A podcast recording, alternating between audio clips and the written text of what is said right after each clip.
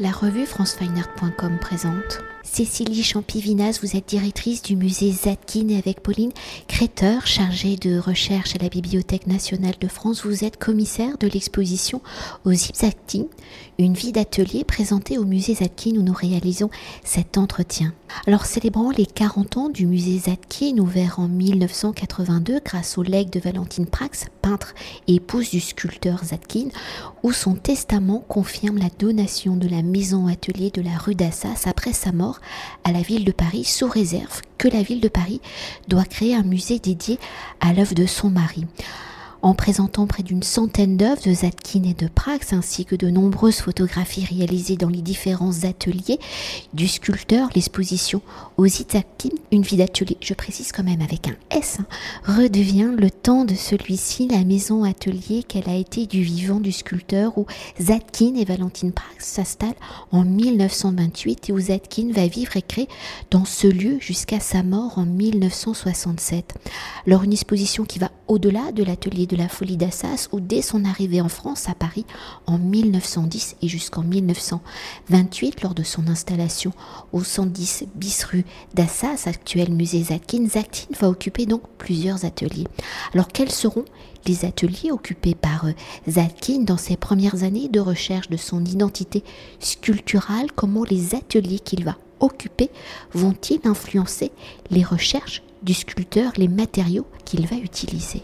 Alors Zatkin donc, est un, artiste d'origine russe hein, qui arrive à Paris après avoir fait un séjour de formation en Angleterre. Euh, Zatkin arrive à Paris à l'automne 1910 et euh, tout d'abord comme tout jeune artiste de l'époque, il s'inscrit à l'école des beaux-arts. Il rentre dans un atelier d'un sculpteur académique de l'époque qui s'appelle Inge Albert, mais il y reste vraiment pas longtemps parce que c'est pas du tout euh, l'enseignement qui correspond à sa personnalité. Et il comprend tout de suite que à cette époque-là, au début du XXe siècle, l'art moderne se fait ailleurs. Et c'est à ce moment-là qu'il s'installe euh, pour un an à La Ruche. C'est vraiment son premier atelier parisien mais un atelier qu'il juge très mal commode euh, parce que la ruche euh, c'est un lieu donc qui existe encore. C'est une cité d'artistes qui est devenue mythique aujourd'hui parce qu'elle a accueilli euh, les plus grands noms de l'école de Paris Chagall Modigliani Fujita et Zatkin mais Zatkin contrairement à d'autres n'en en garde pas du tout un souvenir émerveillé. Il compare son atelier à un sinistre fromage de brie puisqu'en fait le, le pavillon central de la ruche est de forme ronde d'où cette évocation pour lui d'un fromage de, brie.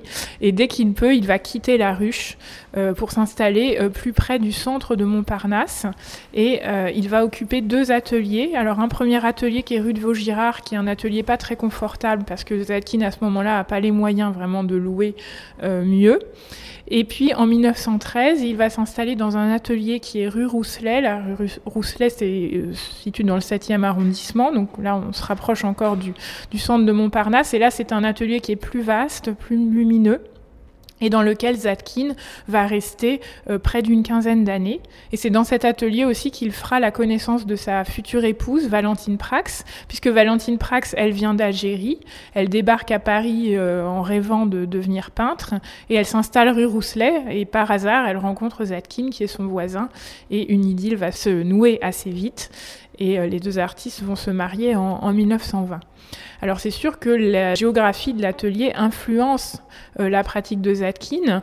Euh, à la ruche, euh, Zatkin, qui au départ a une formation de sculpteur sur bois, va avoir les moyens, enfin la possibilité de travailler la pierre et le marbre, puisqu'il trouve dans la cour de la ruche des, rebuts, en fait, du matériau de rebut, des pierres qui avaient été laissées là, même des, blocs de marbre jetés par des, sculpteurs peu satisfaits de leur travail. Et lui utilise ce matériau pour créer ses premières têtes sculptées en marbre. Euh, et on en montre une justement qui nous a été prêtée par le musée de Grenoble, qui est assez exceptionnelle et qui témoigne donc de la, première, des premières têtes sculptées dans le marbre par Zatkin. Et puis au fur et à mesure où le temps passe, donc Zatkin a plus de moyens, il a des ateliers plus grands et c'est ce qui lui permet de sculpter des grands bois euh, de très très haut et qui témoignent de sa virtuosité euh, dans la sculpture sur bois. Et pour poursuivre et pour évoquer la maison atelier de la rue d'Assas, hein, je le rappelle, mais nous l'avons compris, actuel musée Zatkin en 1928. Comment Zatkin trouve-t-il ce lieu? Pourquoi le choisit-il pour être le centre de sa création? Et en près de 40 ans d'occupation, hein, comment Zadkine fait-il évoluer et transformer le lieu pour qu'il devienne un atelier idéal pour sa création sculpturale? Et comment la maison atelier de la rue d'Assas va-t-elle permettre à Zadkine donc de s'imposer comme l'un des sculpteurs de la modernité? Alors, comment est-ce qu'il trouve le lieu? Bah, on, ne le sait pas exactement, sans doute en se promenant hein, dans ses mémoires que Zadkine a écrit à la fin de sa vie, qui s'intitule Le maillet et le ciseau. Zadkine parle de ses années de jeunesse et il raconte comment il aimait se promener dans Montparnasse, près, euh, sur le boulevard Montparnasse, sur le boulevard Raspail. Et donc, c'est probablement en se promenant qu'il a repéré cet endroit, pas très loin du jardin du Luxembourg. Donc, au début, il n'avait pas les moyens du tout de payer le loyer. Et puis, finalement, en 1928, il va vendre une sculpture euh, qui lui euh, le rend suffisamment riche pour payer le premier terme de son loyer et il a la joie de voir que l'endroit est encore à louer. Hein, c'est en tous les cas ce qu'il écrit. Et c'est comme ça qu'il va pouvoir s'y installer avec sa femme en 1928. Il a vraiment un coup de foudre pour le lieu. Hein. Il écrit à un de ses amis et critiques d'art, André de Rider, Viens voir ma folie d'Assas, tu verras comment la vie d'un homme peut être changée par un pigeonnier, par un arbre. Et effectivement, euh, c'est un lieu très bucolique. Alors, très proche du centre de Montparnasse, on est à 5 minutes du carrefour Vavin, hein, qui était le centre du monde dans les années 30, qui attirait tous les touristes, etc. Et la coupole, on est très proche des bistrots. On a des photos d'ailleurs de Zatkin à la coupole. Hein. il, y allait comme euh, plein d'autres artistes. Et euh, donc on est tout près de ces lieux euh, magiques et, très très importants pour cette période-là. Mais d'un autre côté, on est quand même un petit peu à l'écart. Hein. L'endroit était calme. En 1928, encore plus bucolique qu'il n'est aujourd'hui. Hein, Zatkin parle d'un pigeonnier, et Valentine Prague se souvient que quand elle est arrivée, il y avait encore des vaches et des poules. Donc voilà, c'était presque la campagne à Paris. Et je pense que ça a beaucoup joué aussi dans l'attachement de Zatkin et Prax pour ce lieu, puisque tous les deux euh, étaient un peu des campagnards dans l'âme. Hein. Ils aimaient vivre près des animaux, près des arbres. Et évidemment, là, ils avaient trouvé euh, le lieu idéal. Ce qui plaît aussi à Zatkin, évidemment, c'est qu'il a des ateliers. Il a à la fois un espace pour vivre et un espace pour travailler. Donc il s'installe dans cette maison qui est une ancienne dépendance d'un couvent euh, de la fin du XVIIIe siècle, à laquelle on a rajouté deux ateliers avec des grandes verrières. Donc vraiment le, lieu rêvé pour, un sculpteur. Ce sont des ateliers au rez-de-chaussée aussi, ça c'est important, donc des ateliers de plein pied. Ça lui évite de porter euh, les matériaux euh, trop lourds. Et, mais euh, c'est un lieu qu'il va devoir agrandir au fil du temps parce que au fur et à mesure qu'il crée, il a besoin de plus en plus de place.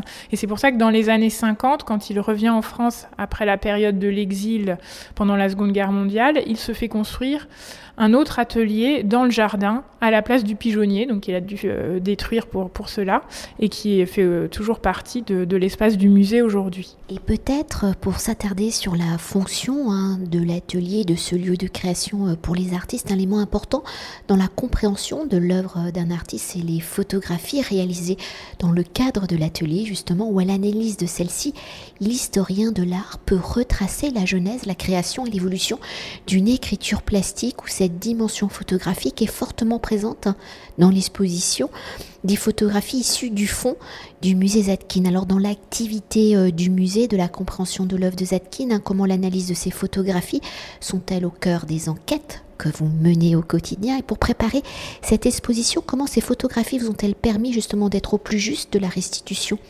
du lieu dans le temps euh, d'occupation et de création de Zadkine? Qui sont il y a beaucoup de questions. Hein. Qui sont les photographes qui ont permis de conserver ces merveilleux témoignages de création et dans le parcours de l'exposition, comment ces photographies dialoguent-elles justement avec les œuvres de Zetkin? Alors nous sommes partis donc pour euh, créer le, parcours de cette exposition de la collection de photographies du musée qui comprend près de 4000 photographies, donc c'est un fonds euh, énorme. Et euh, Zetkin a beaucoup aimé se faire photographier pendant toute sa vie. Donc on a des photographies qui, parlent de, toute sa vie en fait, depuis ses années de jeunesse. On a beaucoup de photographies forcément pour les années 50-60, mais des photographies qui parlent de ses voyages puisqu'il a voyagé partout. On a des photographies de Zetkin qui au Japon. Euh, enfin voilà, donc un fond extrêmement riche, extrêmement varié. Alors pour l'exposition, on a fait le choix vraiment de se centrer sur les photographies qui parlent de l'atelier, qui montrent Zatkin dans son atelier. Et très tôt, Zatkin a compris l'intérêt de se faire photographier. Il était probablement proche de certains photographes de la période, et notamment de Marc Vaux, Marc Vaux, qui est un nom connu des historiens de l'art, puisque c'est vraiment le photographe des peintres, enfin des artistes de Montparnasse. Il a photographié tous les ateliers présents à Montparnasse à l'époque, et on lui doit beaucoup de photographies qui montrent la maison de Zadkine, rue d'Assas. Après, Zatkin, euh, on, trouve dans le fond du musée Zatkin d'autres euh, photographies prises par des photographes célèbres, notamment André Kertész, euh, Willy Meval, qui était plutôt un photographe de mode, Roger Schall, qui est venu faire des, des reportages dans les années d'après-guerre. Donc on a comme ça quelques grands noms de la photographie qui ont été proches de Zatkin ou en tous les cas qui sont venus à un moment visiter l'atelier. Et puis on a beaucoup de photographies anonymes aussi, mais qui n'en sont pas moins intéressantes pour les recherches parce qu'elles nous permettent de euh, mesurer l'évolution des lieux hein, depuis les années 30 où euh, le lieu est encore très très bucolique, hein, très un petit peu à l'ancienne, c'est la campagne à Paris. Et puis dans les années 50, on se rend compte que Zatkin évolue, euh, reçoit beaucoup, de plus en plus de monde, parfois des délégations officielles et puis il reçoit beaucoup d'élèves et on a beaucoup de photographies aussi qui nous parlent de son enseignement de la sculpture. Donc là, il y a encore tout un travail à faire pour identifier un peu quels ont été ses élèves, les gens qui ont visité son atelier. Mais oui, c'est un fond extrêmement riche et cette exposition, c'est vraiment le point de départ euh, d'une étude plus large de ce fond de photographie. D'ailleurs, on peut évoquer hein, dans la mise euh, en, scène hein, de l'exposition euh, sa scénographie. Vous faites vraiment dialoguer les sculptures avec les photographies où elles ont été prises à l'instant T, euh, enfin, euh, au cours de la création. Alors l'idée, euh, effectivement, c'était de, c'est pas une exposition exclusivement consacrée aux photographies, c'est une exposition qui invite le visiteur à faire des, à créer un dialogue, hein, à faire des jeux de, regard, de mise en abîme entre la sculpture et la photographie, puisqu'on a la chance au musée Zatkin d'avoir à la fois l'œuvre achevée et puis des photographies qui montrent euh, sa réalisation, euh, sa création. Et ça encore, c'est quelque chose de très important et très parlant, je pense, pour les visiteurs, puisque euh, dans l'atelier du jardin, on montre par exemple une sculpture à toutes les étapes hein, de sa genèse, depuis le moment où Zatkin dessine sur la grume de bois le, le dessin, enfin l'ébauche de ce qui sera la sculpture, jusqu'à la sculpture achevée.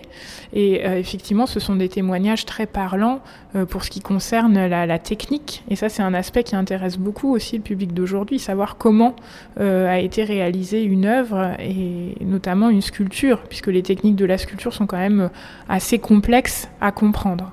Et si jusqu'à présent nous avons parlé essentiellement de Zatkin, une actrice on l'a légèrement évoqué dans l'introduction.